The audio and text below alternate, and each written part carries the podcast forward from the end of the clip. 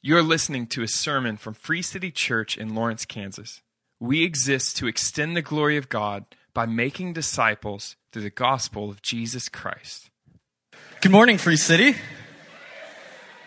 Students, welcome back. It's good to see you all. I'm really excited for what the semester has to offer. My name is Kevin Gray. I will be reading the sermon text this morning. I've been attending Free City for about two and a half years now. I'm in the Stuart Weiniger City Group.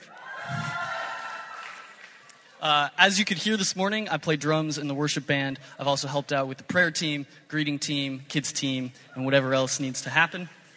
Uh, this morning, I'm going to be reading from Matthew 1, and it's one of my favorite passages in Scripture, actually. Uh, in your black Bibles, you can turn to it. It's on page 757. Uh, you might find one on uh, under your seat by your feet. So again, this is Matthew chapter 1 on page 757. The book of the genealogy of Jesus Christ, the son of David, the son of Abraham.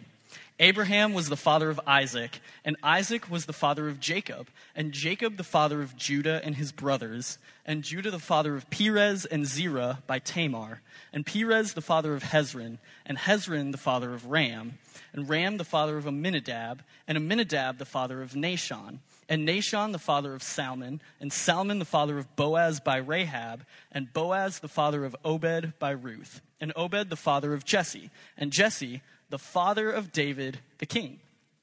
And David was the father of Solomon by the wife of Uriah. And Solomon the father of Rehoboam. And Rehoboam the father of Abijah. And Abijah the father of Asaph. And Asaph the father of Jehoshaphat. And Jehoshaphat the father of Joram. And Joram the father of Uzziah. And Uzziah the father of Jotham. And Jotham the father of Ahaz. And Ahaz the father of Hezekiah. And Hezekiah the father of Manasseh. And Manasseh the father of Amos. And Amos the father of Josiah. And Josiah the father of Jeconiah and his brothers at the time of the deportation to Babylon.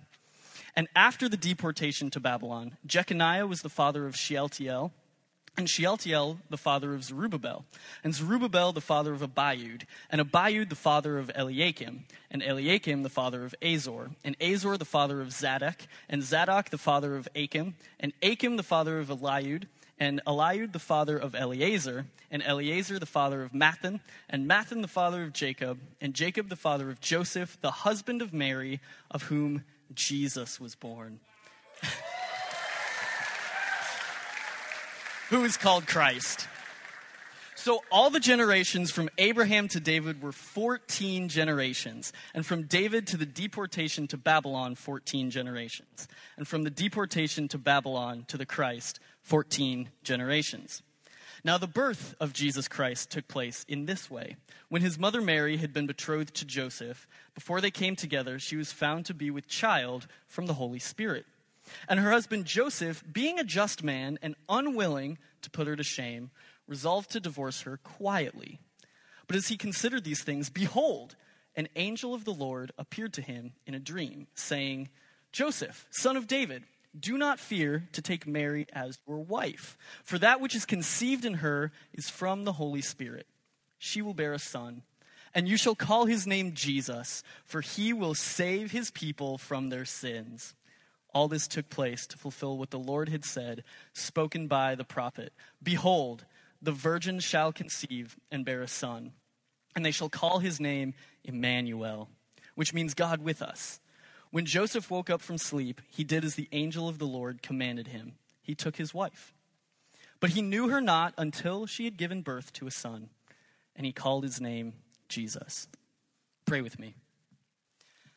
Father, I am so grateful and so excited uh, for having church this morning and, and looking around and, and seeing uh, all these faces who are back here again uh, after a summer Father, I'm so excited to be in Matthew, to, to look at who your son is and what he's done. And so, Father, I pray that as Ethan and everyone else who prays, uh, uh, preaches this Sunday and throughout the rest of the series this fall, Father, would you open eyes, uh, whether we know Jesus or not, would we lean in uh, and see in a new way the glory of Jesus, who is God with us.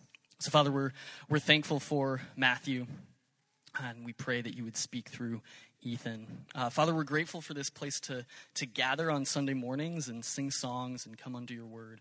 Um, Father, it is a gift to, uh, to be part of this community. And so I pray, Lord, that you would bless Central. Uh, they've probably been meeting for a couple weeks already. Um, as school has started. But Father, we pray that as this semester begins and continues, that you would be so present, that you would be uh, the healer, that you would show people uh, who the Savior is, um, that there would be peace and rest um, in all the craziness that goes on in a school year. Uh, Father, we love you, uh, and we pray all these things for, for Jesus' sake and in his name. Amen. Well, good morning. That is a bit more full this morning. Some of y'all are back. It's good to have you back. Students, welcome back. Man, um, I've loved catching some of y'all over the last couple of weeks as you've kind of trickled back into town and even talking with some of you in the hallway um, this morning, hearing about your summer and, and, how God has been working in and, and through you. Um, and the families. You know, we don't recognize this much. Uh, maybe you guys don't recognize it your pastors recognize it. Uh, a lot of you families are gone in the summertime too, right? That's like a good vacation time. Welcome back. It's good to have you um, back as well. Va- vacation's wrapping up. The hot weather um, shows signs maybe of minimal relenting and uh, letting up. And, um, you know, if you've been out and around in Lawrence, uh, you can no longer make it across town or get into a restaurant in a reasonable amount of time. Our city's back at full strength, right? And uh, it's whether or not we're ready, uh, we're rolling. So it's good to be back. We were downtown last night and leaving, and uh, we made the mistake of hitting down 9th Street and jumping on Tennessee. Word of the wise, stay away from one way streets in the first, just in the month of August. Let's say that. Maybe we can maybe lean into September as well, but uh, it's, it's a bit chaotic. Um, but it's good to have you guys back. Uh, my name is Ethan Spurley. I'm one of the pastors here at Free City, and uh, we're, we're really thankful that you've joined us this morning. Uh, if you're regular or if you're just checking out, if you're a guest with us this morning, um, really the mission of our church is, is that we, ex- we exist to extend the glory of God by making disciples through the gospel of Jesus Christ. And here's really what we mean by that. We mean uh, that the gospel of Jesus Christ, the good news of what Jesus has done to forgive sin, to defeat death and hell and to restore us to the life that we were created to live. This good news it, it is meant, and, and God intends it, to transform every part of our life. That we would uh, not just let it transform our hearts to give us fleshly hearts, hearts with the Spirit indwelling within us, Jesus, God with us, as we talked this morning, but that it would also um, help change, it would help us see and give us new eyes for the world around us. That we would have a vision um, a Godward vision of our work, uh, of school, of education. So many of you are students, um, of your family, uh, of your uh, marital status, whether married or single, but you would see what God has put, made you to be and where He has put you. He, he intends with great purpose that you would go and, and declare His goodness to a surrounding world, that Jesus would be seen as the Savior of the world. And so we want to live to that end. We sing to that end, we preach to that end, we fellowship to that end. It's so great to hear your voices just during even the offering time where you're just chattering. Your fellowship is filled with a connectivity that Jesus has bought by his blood. And it's a wonderful thing. And beyond that, um, we, we just want you to go even from this place. We say this every week that, that you would go out and you would proclaim all of Christ in all of your life to the ends of the world, to, in all, in all the world. So this morning, you, uh, you may have heard the reading of this morning's passage. You heard Brother Kev jump up here, and uh, you thought to yourself, man, thank God I didn't get asked to read this morning's text. You know, we were hoping Brother Kev would trip up. He didn't. Perhaps next time, we'll see. Uh, you know, I asked him a few weeks ago, not because he needed the prep, but because I knew he'd be jazzed up about it. And, uh, and you guys saw it, like it, it, it, deserved an applause and it gained an applause, and that was wonderful. But man, we're so thankful for Kev. Kev does play the drums. Uh, a few weeks ago, you heard him preach. Um, he loves Jesus with all that he is, and, and, so we're grateful to have him. He's a blessing to us. But, but truly, you may be here this morning, and, and we've wondering why. Like, why do we take uh, extra time to read the first 17 verses of Matthew 1? Like, if you're honest, uh, this is a passage that we can be real that we've all skipped when reading the Bible, right? Along with all those clunky family trees, family lines in the Old Testament. Am I right? You've done this? Am I the only one who's done this? All right. or perhaps uh, you showed up for church the, for the first time or the first time in a while, got back from summer or whatever your experience is this morning, and it might seem we're a bit out of touch. Uh, you're asking yourself, why are we reading the Christmas story uh, this time of year? Like a gimmicky Christmas in July, that would make sense. Uh, but right now, Christmas in August, a month removed, a few months ahead of time. Your neighbor's already decorating for Halloween. We're out of touch with what's going on. But here's the thing this morning, we're starting a sermon series in the book of Matthew. And, and what, what that is, is like we're just going to track through the Gospel of Matthew. And, and really, um, we're going to hang in this Gospel uh, up until Advent. Advent begins uh, the weekend of Thanksgiving. And so we'll be in this book throughout the semester. And what we'll see is uh, until, until Thanksgiving, we'll take a break during Advent, but we'll, we'll get up through the Sermon on the Mount, so through chapter 7, uh, God willing. But in Matthew, um, you'll see that, that Matthew, in reading it, if you follow along in the Bible reading plan, our church has a Bible reading plan that we really would love for you to jump in. If, if you read it regularly, you see kind of uh, the, the, fabric of our church and our liturgy, and, and you'll even have a greater way to invest into and among the people of God within this church. Um, but within that, we, we are just getting to the end of reading the Gospel of Matthew. And so if you've been following with us in that, what you see is that Matthew is really one of the most, kind of the most closely tied of the Gospels to the Old Testament. And here's what I mean Matthew is most concerned with showing that Jesus is the fulfillment of God's promises. Everyone cares about this, of course, like all the Gospels, that's what they're saying. But Matthew, he, he wants to help us understand and, and see uh, the gospel of Jesus in a distinctly Jewish way. Over and over in the book, we'll see that Matthew will pull us back to the Old Testament to help us understand what's really going on, to understand what's been going on. And it's helpful to understand for us if we're looking at this, knowing where Matthew's writing from, that we would kind of look back before this and understand where he's coming from. It's helpful to understand how the Old Testament ends. So if you're new with us, we, we believe as a church, this is a distinctly Christian thing, that, that the Bible is the inspired word of God. 2 Timothy 3 15 through 17 says, Here's the thing this is, uh, the, these scriptures are uh, the sacred writings, and they're able to make you wise for salvation in Jesus Christ.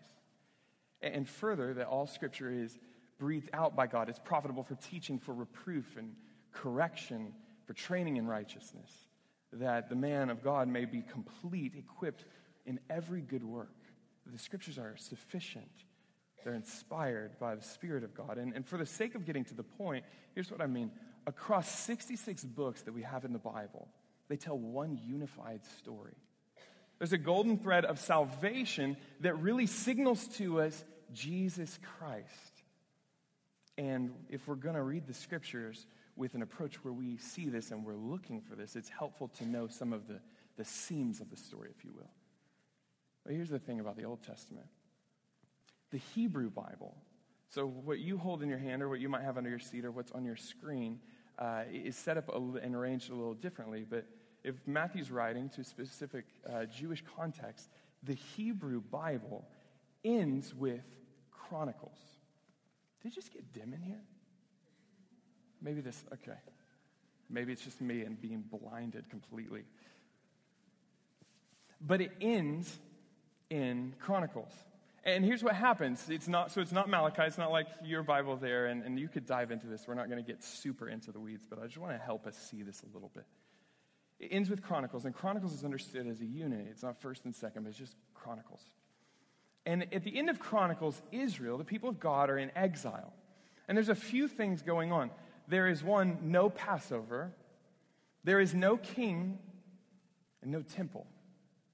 But as the book ends, there's this ray of hope The people are looking for a king, one who can reinstate the Passover and rebuild the house of the Lord because it's been burnt down. In the Old Testament, it, it finishes in this way. In, in 2 Chronicles 36, 22, it, it says this. Now, in the first year of Cyrus, the king of Persia, Cyrus, he's one of the most powerful kings up until this point, and, kind of ever. The word of the Lord by the mouth of Jeremiah, that, that it might be fulfilled. God, in his sovereignty, stirred up the spirit of the king Cyrus, the king of Persia, so that he made a proclamation throughout all his kingdom, and he also put it in writing. Here's what he said He said, Thus says Cyrus, the king of Persia.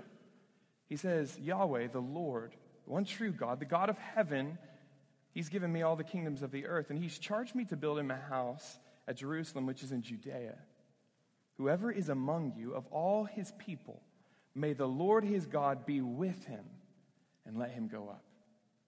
And so we have this no temple, no king, no Passover, God's people in exile. But there's this doorway that they could get back if someone among them would come up and in silence the end of the Hebrew Bible. And then Matthew opens with this genealogy. It's as if Matthew steps onto the scene and he picks up the story and he says, Hey, guys, let me tell you about that guy. He's, uh, he's called Emmanuel, which means God with us. We see this in chapter 1. In chapter 2, Matthew says, Hey, here's the thing wise men understand him as the king of the Jews. And Matthew then starts hinting as he, he explains to us that Jesus says, hey, in chapter 12 of Matthew, hey, there's something greater than the temple here when speaking of himself, which is specifically why Jesus cleansed the temple in Jerusalem in Matthew 21. And Jesus also said, I am able to destroy this temple of God and rebuild it in three days. And when he said that, there's something that's helpful that we would understand. He begins to talk about the temple and the time of year in which this was. It was the Passover. And right after that, he celebrated that feast with his disciples and he instituted a new meal, the Lord's Supper. So, Matthew, what he's doing in the seams of this, he's helping us understand that Jesus is the king. He is the Passover lamb, and Jesus himself is the temple of God, God's very presence.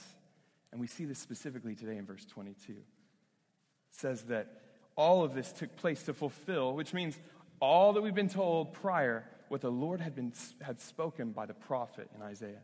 That the virgin would conceive and bear a son, and they would call his name Emmanuel, which means God with us. And this is exactly where we're going to hang today. But it's really the, the entire book of Matthew that's built around this that Jesus Christ is God with us. And this is the wonderful news that Matthew wants his audience to understand, so much so that he bookends his gospel with this reality. It says, The virgin will conceive and bear a son. They'll call him Emmanuel, which means God with us, right? We see that today. And then at the end of Matthew's gospel, Jesus himself commissions his people, and he commissions us. And he says this you probably know this. I want you to go and tell everyone about me. I want you to tell them the good news of who I am and what I've done. Tell them, yeah, tell it to everyone and take courage. And then he leaves them with these words. He said, And behold, I am with you always to the end of the age. The book of Matthew will end just as it begins with Jesus and with the promise of God with us. For Jesus is the Son of the promise and the risen Lord who is with his people always. He is God with us to save us, us who are hopeless, who are sinful, who are broken. He is God with us, the King, to bring the kingdom. He's God with us to right all wrongs. Jesus is God with us. Let me pray for us this morning. And as we look at this text, my, my hope is that, that you would lean into maybe something that's familiar to you. And I'd like to actually even just give a little space for a moment for you to pray with me. That maybe you would, uh, I don't know where you've come in the, in the middle of the week, but, but maybe you would just simply ask God to speak to you. That you'd offer your own prayer to God, that you'd engage this morning. Like you could just hear, but you would actively listen and you would actively lean into the God of the universe who cares to commune with you and who has given him his son Jesus and, and leaves you with his spirit so that we would engage the spirit of the living God. So maybe consider the text that you've just heard that God of the universe has condescended to come to us. So, in light of that, maybe you just ask Him to, uh, to be true to His word and approach Him in confidence. That we'd ask Him to hear, that we would hear from Him this morning. Would you pray with me? Father, would you move in and among us this morning? As we look at your word, as we look at Matthew, as we try to make sense of this long story, would you help us see Jesus? Would you help us be honest about where we are? Would you maybe take a, a familiar thing, a familiar story where we've like heard Emmanuel, God with us? Maybe we even have signs that we throw up in the month of December, but, but would you help us see that anew? Would you recapture our imagination? Like, would we be in this text and would we see it as glorious news to us? That you sent Jesus to come be with us. Help us see Jesus, to bear witness to him, and would you comfort us? Holy Spirit, lead us in all truth. And, and Father, we, we come as your kids asking that you would intervene in us. You be with us. Amen. So we're just going to look at this that Jesus is God's God with us. Jesus is God with us, and we're just going to run deep, deep, deep into that. Look at verse 1. What we see is a God who keeps his promises. Matthew 1 1, it says this the book of the genealogy of Jesus Christ, the son of David, the son of Abraham. Well, Matthew, here in verse 1, begins with really kind of a, a quotation from Genesis. He writes, really, the book of the genealogy, which also the book of the generations of Jesus. In the Greek, this would be uh, really leaning us back and, and re- helping us recall uh, the beginning. Matthew's beginning his book, in a sense, by right, referring to the very first book of the Bible. He's writing a new Genesis, the story of a new creation. The very same phrase, this book of generations, is found in Genesis 2 4, where we see the story of, of creation, and also in Genesis 5 1, where we see the generations of Adam. So Matthew is trying to help us see that this is the story of Jesus, and it's a retelling of the story of Israel. He's trying to just lay this out for us as plain as day and lay Christ's lineage, Christ's story on top of the really familiar story of the Jewish people to see that Jesus is the fulfillment of God's promises and Israel's longings. Notice Matthew calls Jesus Jesus Christ. Christ is not his last name, it refers to him as the Messiah. And here's the thing in the story to follow, Jesus is not the Messiah that Israel was expecting. Like they would have absolutely been looking for more of a, a, political leader, one who was like strong and, rose to power and holds significant power that could deliver them and, and bring them peace with his strong arm, which is specifically why they're still looking today. Matthew tries to throw his Jewish brothers and sisters a bone by providing Jesus' title because the baby that he's about to explain is going to confound all their expectations. And then notice two names that are tied to Jesus in verse 1. It says David, son of David, and the son of Abraham. The first two mentions within the lineage of Christ are nothing less than two of the most prominent individuals in all the Old Testament, in all the Bible, actually. And this should be a huge flag waving in the air to say, hey, Messiah, right here, we got your boy. This is him. This is him. If you were with us over the summer, we've spent the last couple months in the Psalms. And, and the way it worked out this year, where we usually in the summer we preach through the Psalms, um, we were almost, maybe exclusively, I, I don't really remember, but in Psalms written by David. And because of this, we multiple times highlighted how David would actually, in, in his prayers, where he'd be in a low spot, he'd be hopeless, helpless.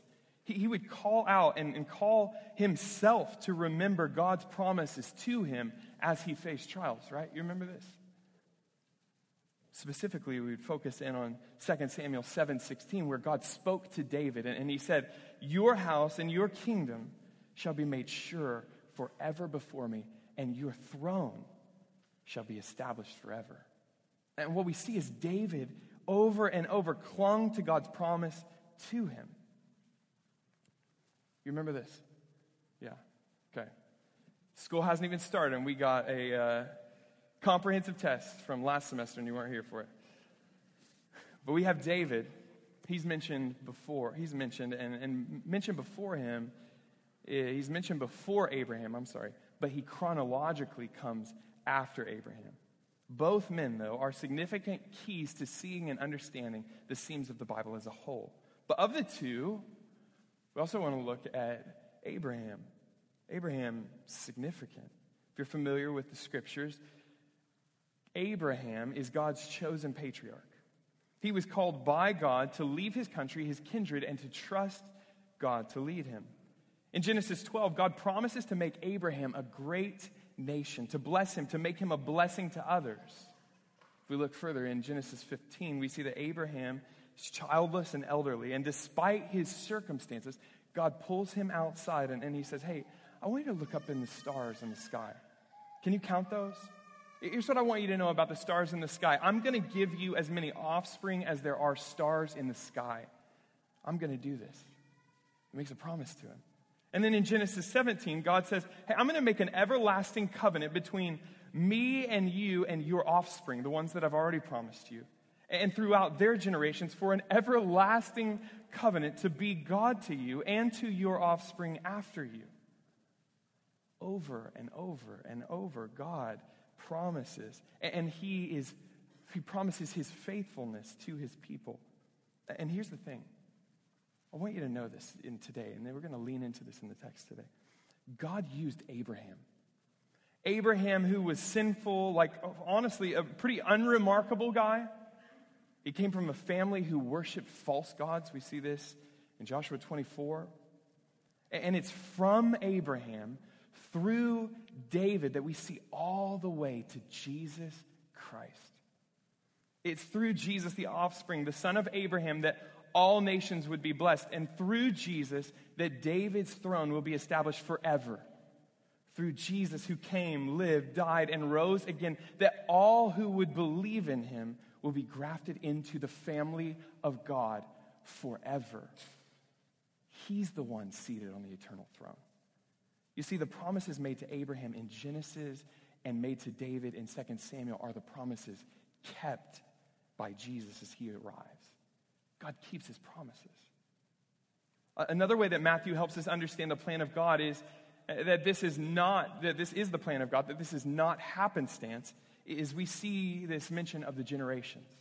The generations are divided up into three sections, three sections of 14 generation. Now, there's like lots of conjecture uh, about the meaning behind this. The numbers, they kind of make some kind of acronym that uh, says David as to emphasize David, make no mistake about it, that, he's, that Jesus is the Davidic king. We go there, and that's, that's great. But what I want us to see is, is just simply God makes great plans. They're perfect, and he sticks to his plans. We see from Abraham to David the growth of Israel into a kingdom. This is the first generation.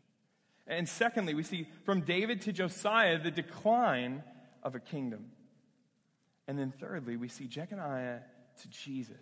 But before Jesus, what we see is the destruction of a kingdom. God's people in exile, no king, no temple, which means no God among them. And then Jesus arrives on the scene. He ends the exile and he makes the new kingdom where he is king. He ushers in this new kingdom and he will fulfill the promises of God. So Matthew is specific in how he orders this genealogy. Make no mistake about it. This is God's plan. He's the one who sovereignly planned and accomplished this. And Jesus is the king. He is God who has come to dwell with us, Emmanuel. Matthew wants us to see this. Jesus is God with us.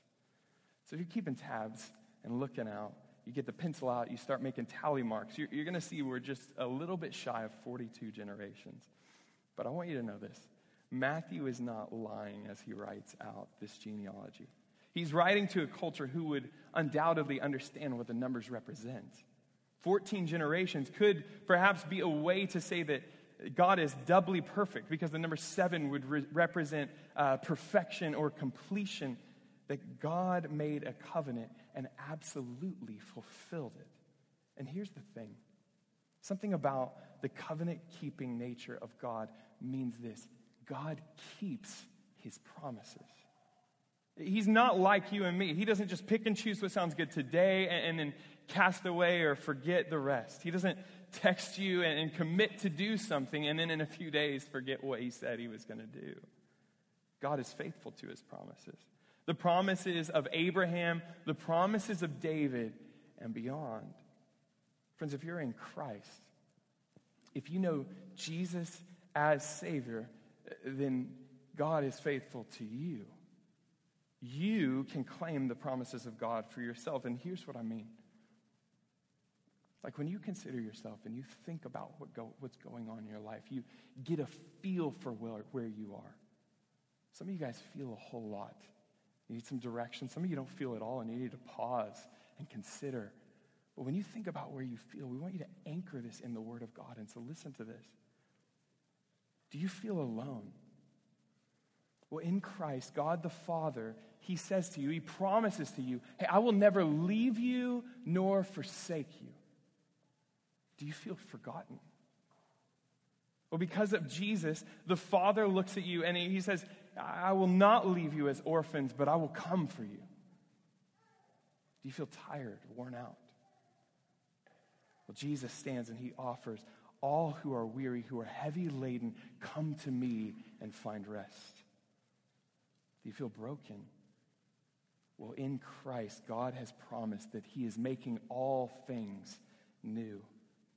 Do you feel that your sin is, too heavy and too great? Well, here's the thing your sin is no match for God's grace. Ephesians 2 tells us that it's by grace that you've been saved through faith, not of works, so that no one may boast. You feel afraid? Well, God will drive out fear with his perfect love. Do you feel sad? Well, in Christ, God has promised that one day he will wipe away every tear. And on that day, when Jesus returns, there will be no more death and no more crying, no more pain. It will all pass away. We cling to the promises of God. And in fact, to make it in this world, to even have a shot at getting through this world, like you live in your humanity, in the brokenness of the world, you look around you, you experience brokenness within you and outside of you. The only way you'll make it through life is to cling to the promises of God in Jesus Christ. And the hope and reality of Jesus, Emmanuel, God with us, allows us to endure in this life. We're able to have hope for tomorrow because we cling to the promises of God in Christ today. The aches and the longings that we experience in this life will one day give way to the full realization of all God's promises in Jesus. So we cling to God's word, we cling to his promises, and that's the one thing we see in the text, like the primary thing we see in this, that God keeps his promises. But secondly, God keeps his promises in, in unexpected ways. I want to highlight that there's probably some names in this lineage that you, if you knew more about them, you wouldn't expect to see them. I'll point out a few. We have Tamar in verse 3. In verse 5, we see Rahab and Ruth. And, and then in verse 6, we see one uh, named the wife of Uriah. This is Bathsheba. And what's so remarkable about these people? Well, first of all, they're all women. It's absolutely striking that Matthew would include women in this lineage. Usually, men would be highlighted here. We would see this movement from father to son and father to son. Men would have been actually viewed as somewhat more important societally. However, I want you to notice that these women included in this genealogy are, are not just in a genealogy just that exists but they are in the genealogy of not just a man, but the God man. They are in the genealogy of Emmanuel, Jesus Christ. These women, they're mentioned alongside King David and the patriarch Abraham. And this is confusing, it's confounding. But this is what the gospel does. The gospel of Jesus Christ institutes a new kingdom. In Jesus, the kingdom of heaven has broken through as Christ came to be with us. He put on flesh. And as we realize our residence in this kingdom, here's what happens our deeply held cultural values, our assumptions, they're all replaced with the values of God's kingdom.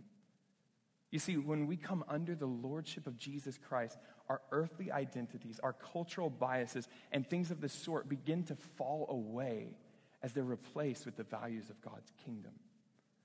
So here's the thing in the kingdom of God, men are not more important than women. Men are, of course, different than women. Like, you can say that. You actually need to be able to say that.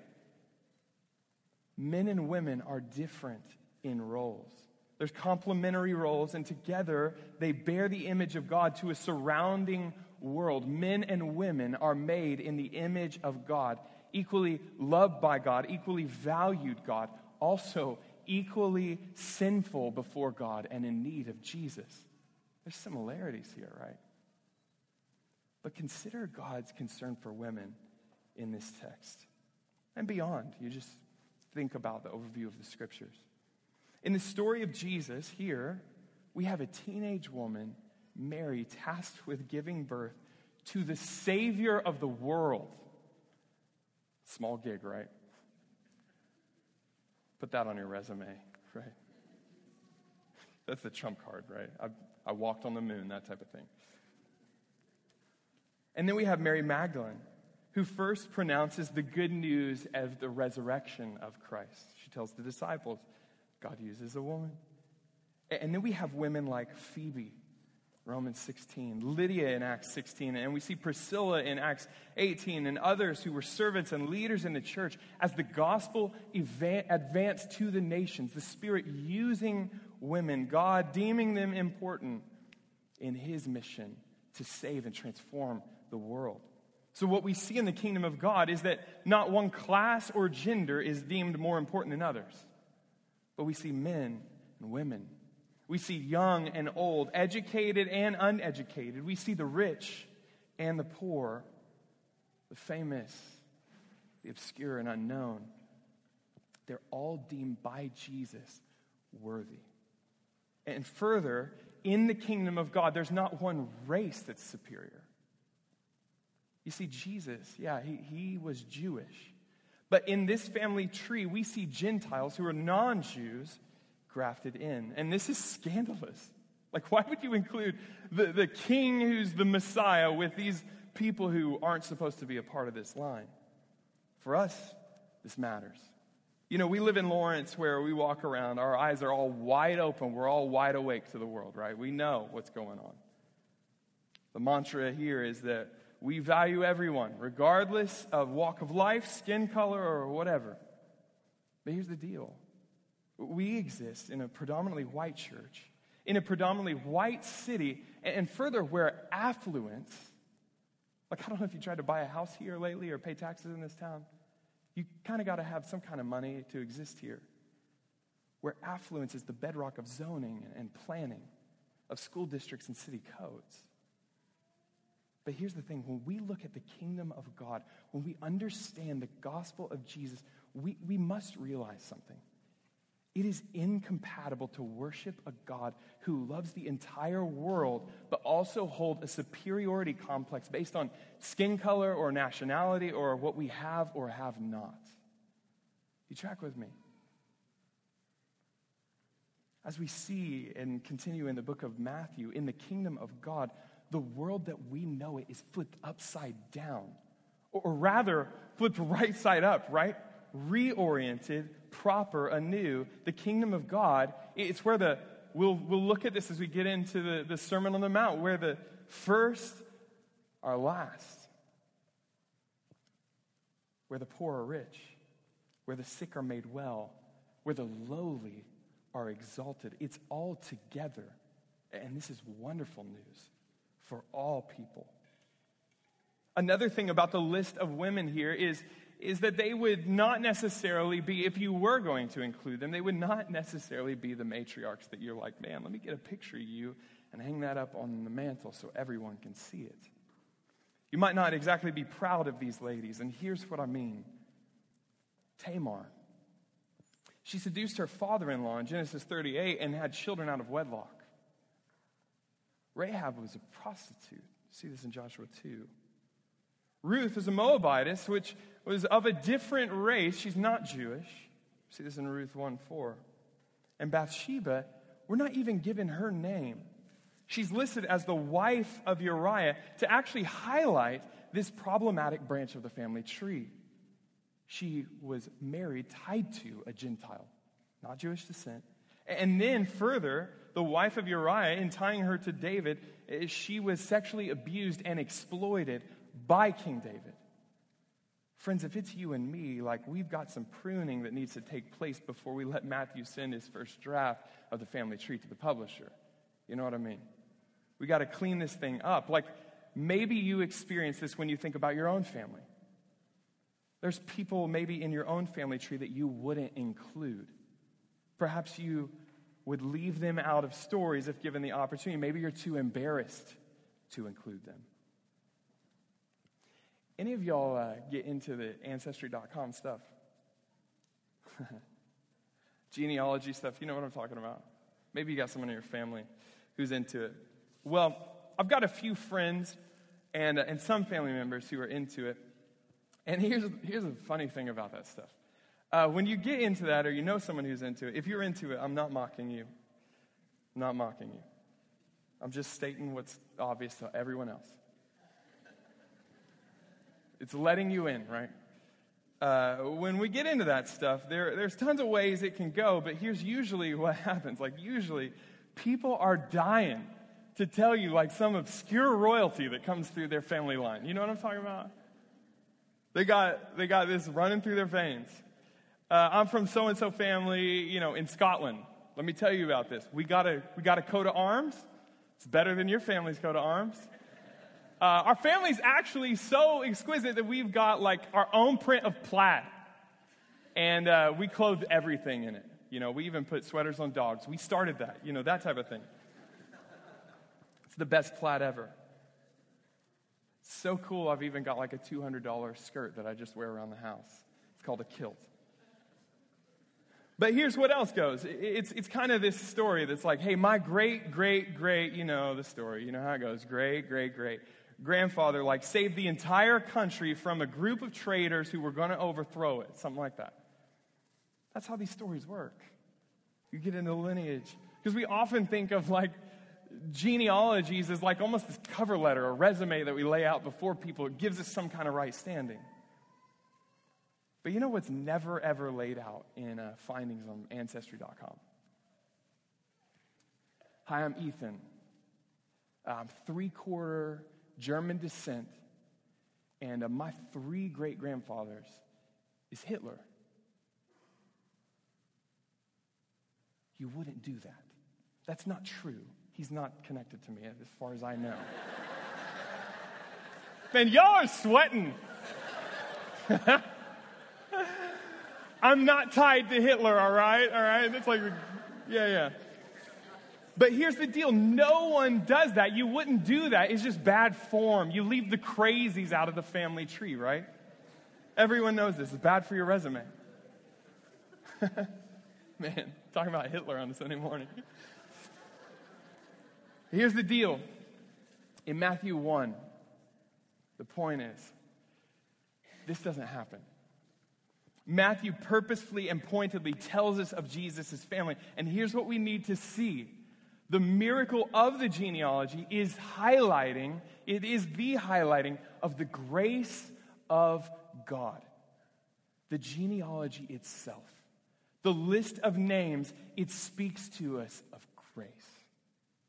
Tim Keller mentions it in this way. He says, in listing these undesirable family members, Matthew is helping us see that Jesus is not ashamed of these people. These are his mothers.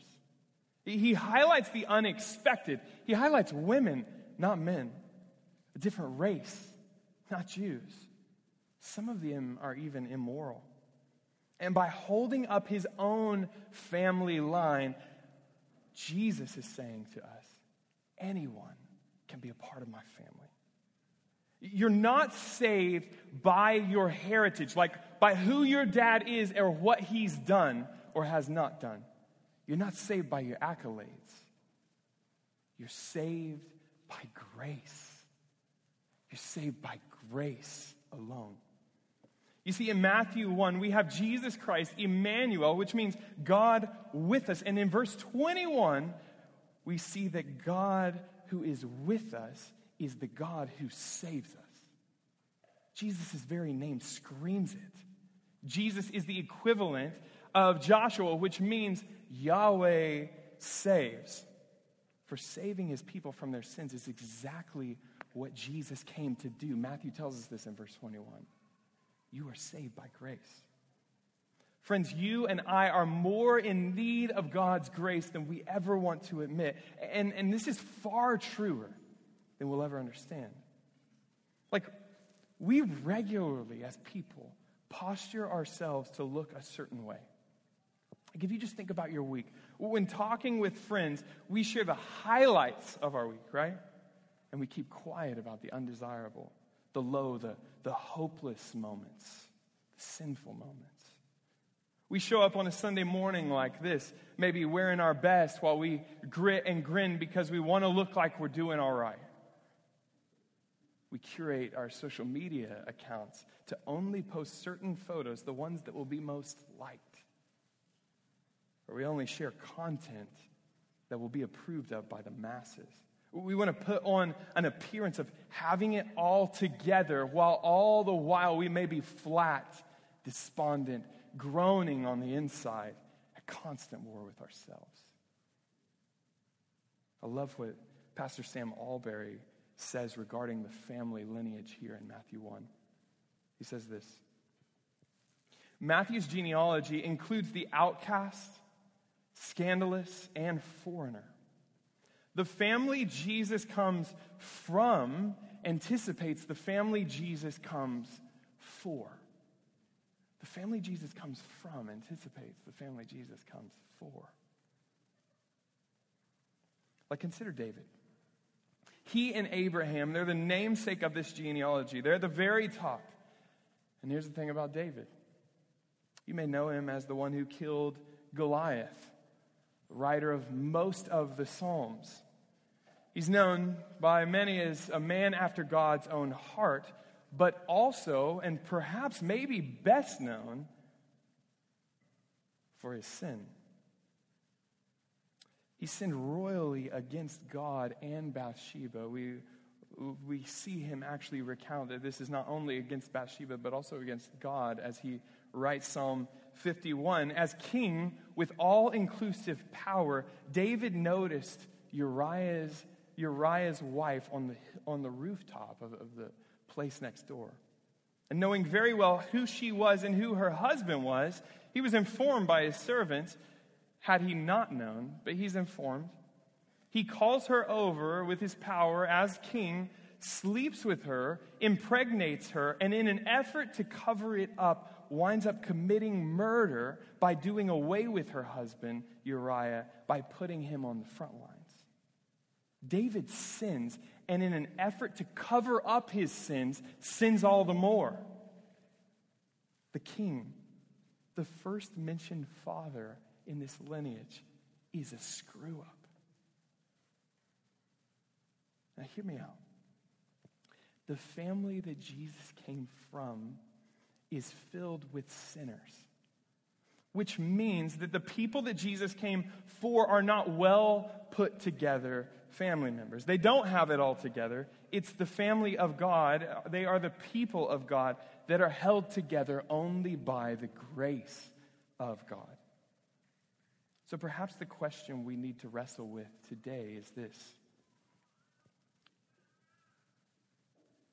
Are you maybe ready to stop trying to be impressive? and actually receive Jesus?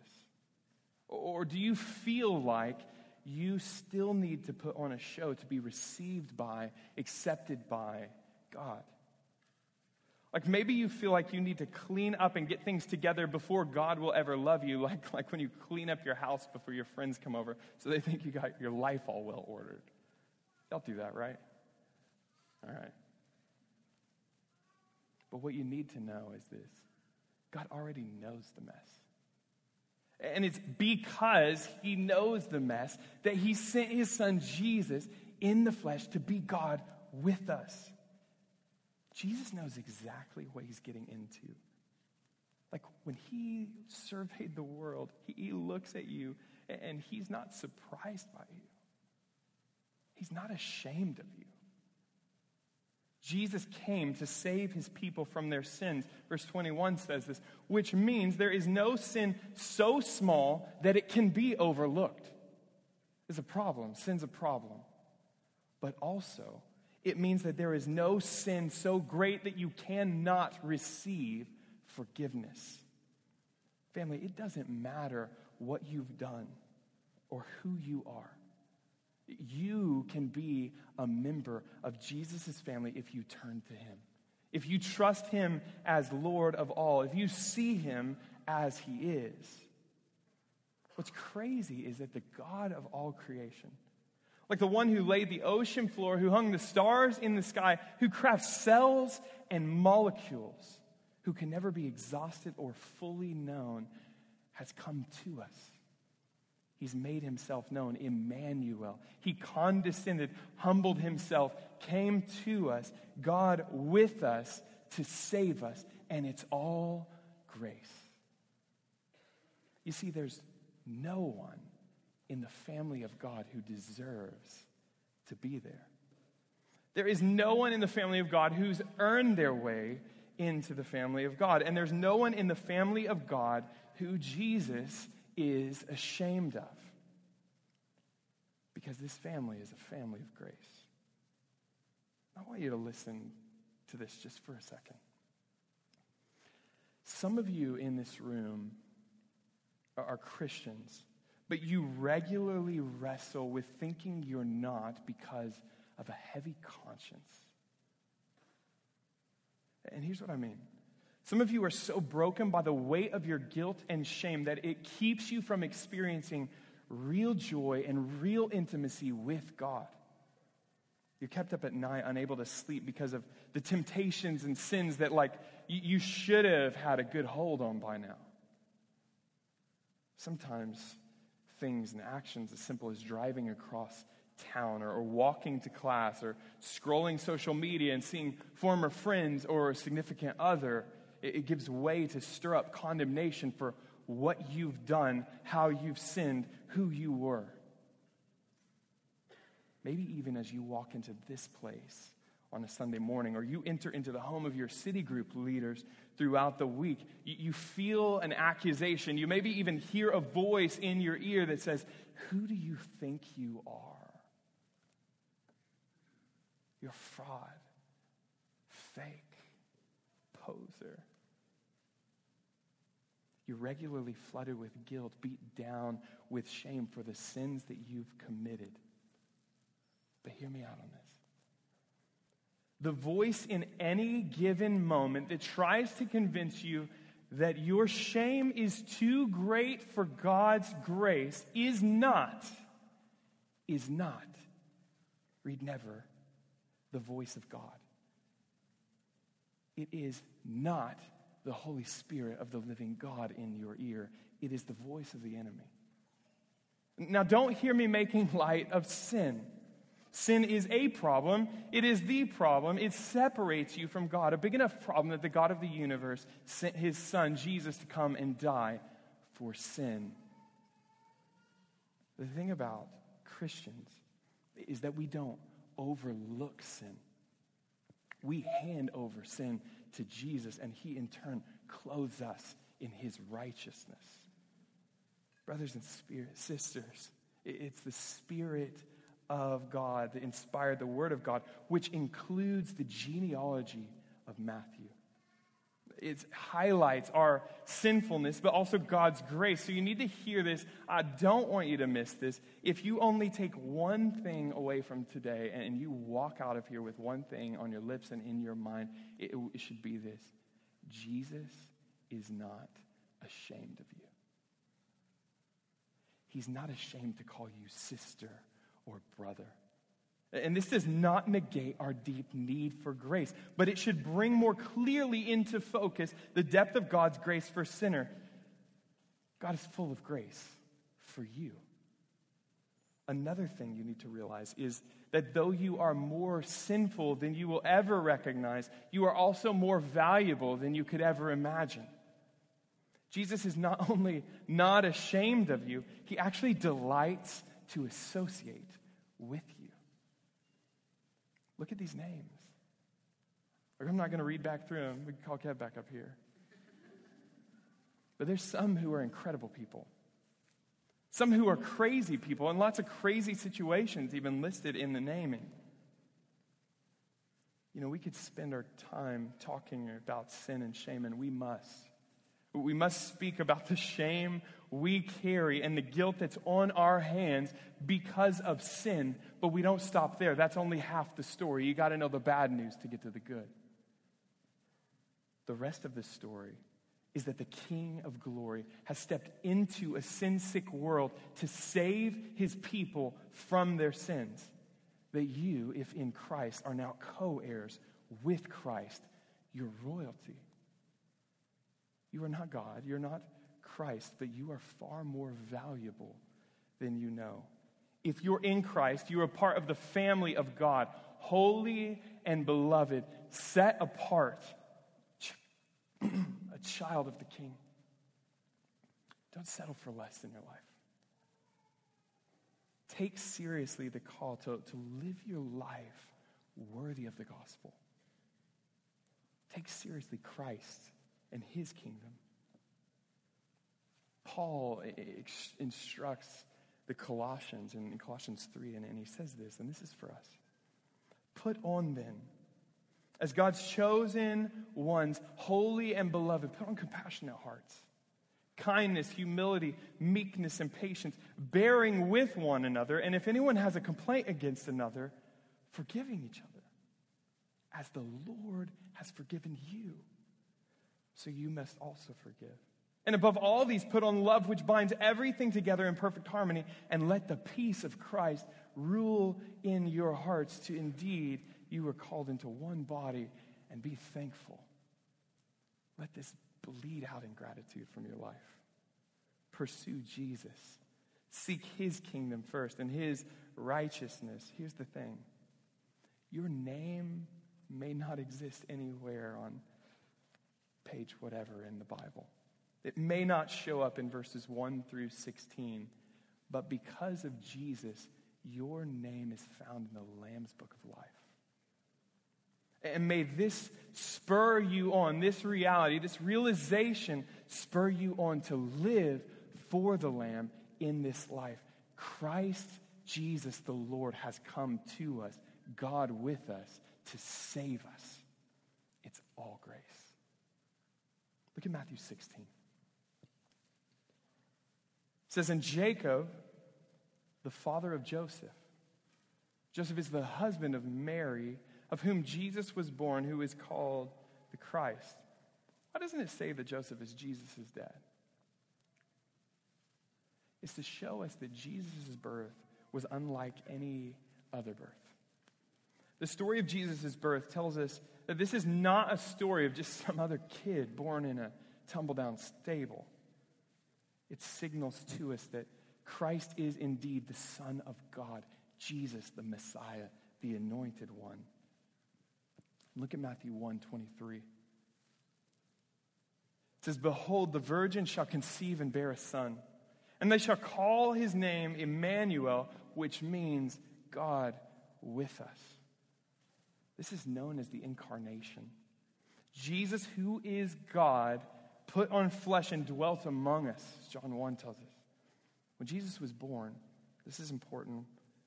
When Jesus was born, it, it was not his beginning. He was not created. He is the creator. He is truly God and truly man. If he stopped holding the universe in place, everything would fall away. To paraphrase a common refrain among the church fathers, without ceasing to be what he was, he became what he was not. The incarnation of Jesus ought to stir us to worship Jesus. Like, how astounding is it that the one who upholds the entire universe by the power of his word became an infant, infant and had to learn to speak? Jesus, the one who does not change, who's the same yesterday, today, and forever, had a mom who had to change his diapers. He had to be burped, he had to be fed, he cried out in the night the witching hour, if you will. He's not a witch. It's like glorious.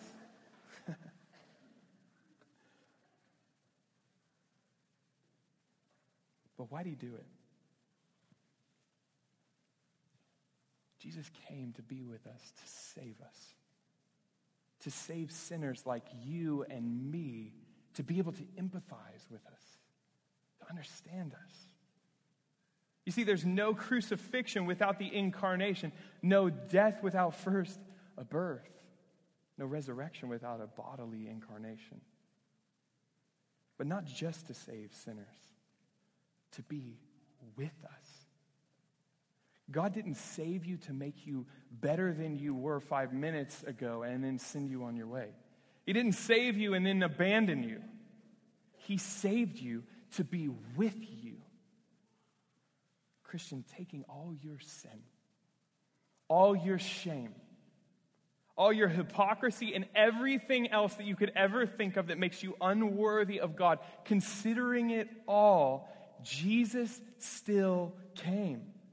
God with us, to be with us, to redeem us, to restore us, to make us sons and daughters, to take away the shame and the guilt that we bear, that we have entered and welcomed into our lives, and to give us hope for the future.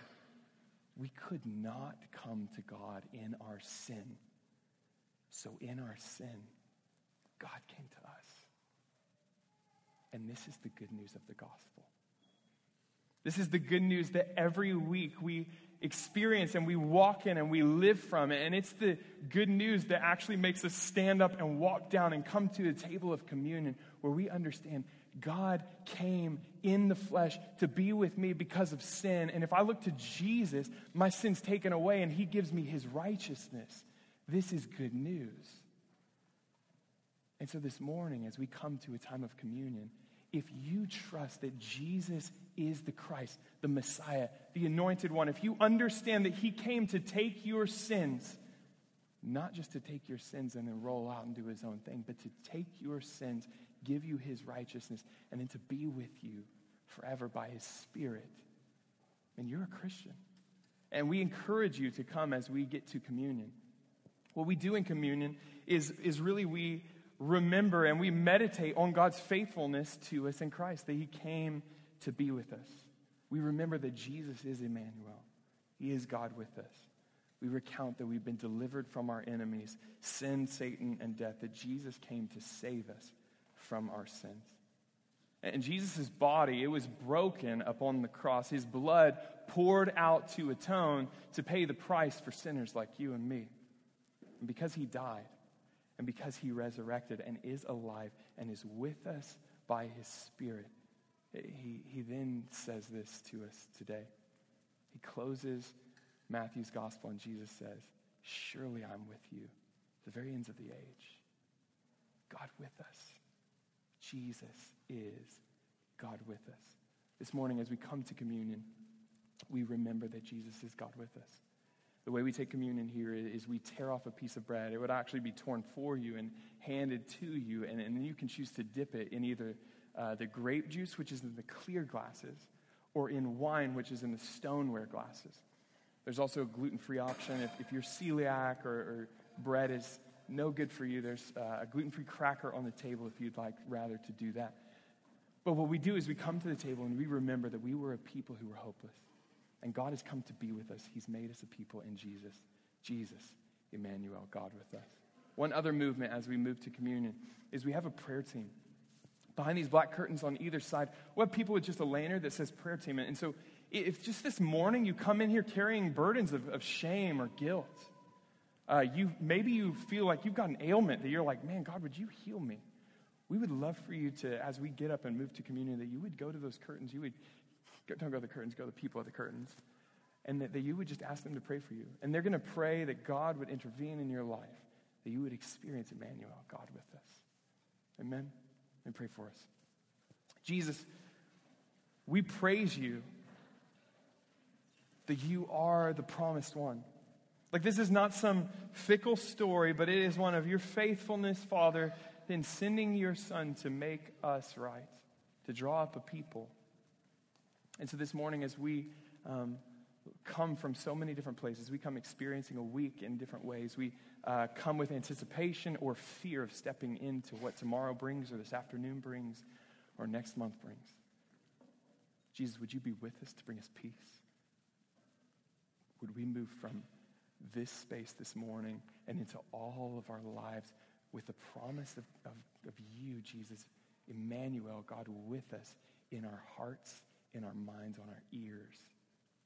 By your Spirit, would, you stir us up to be a people who live for your glory in, in all of life, Jesus?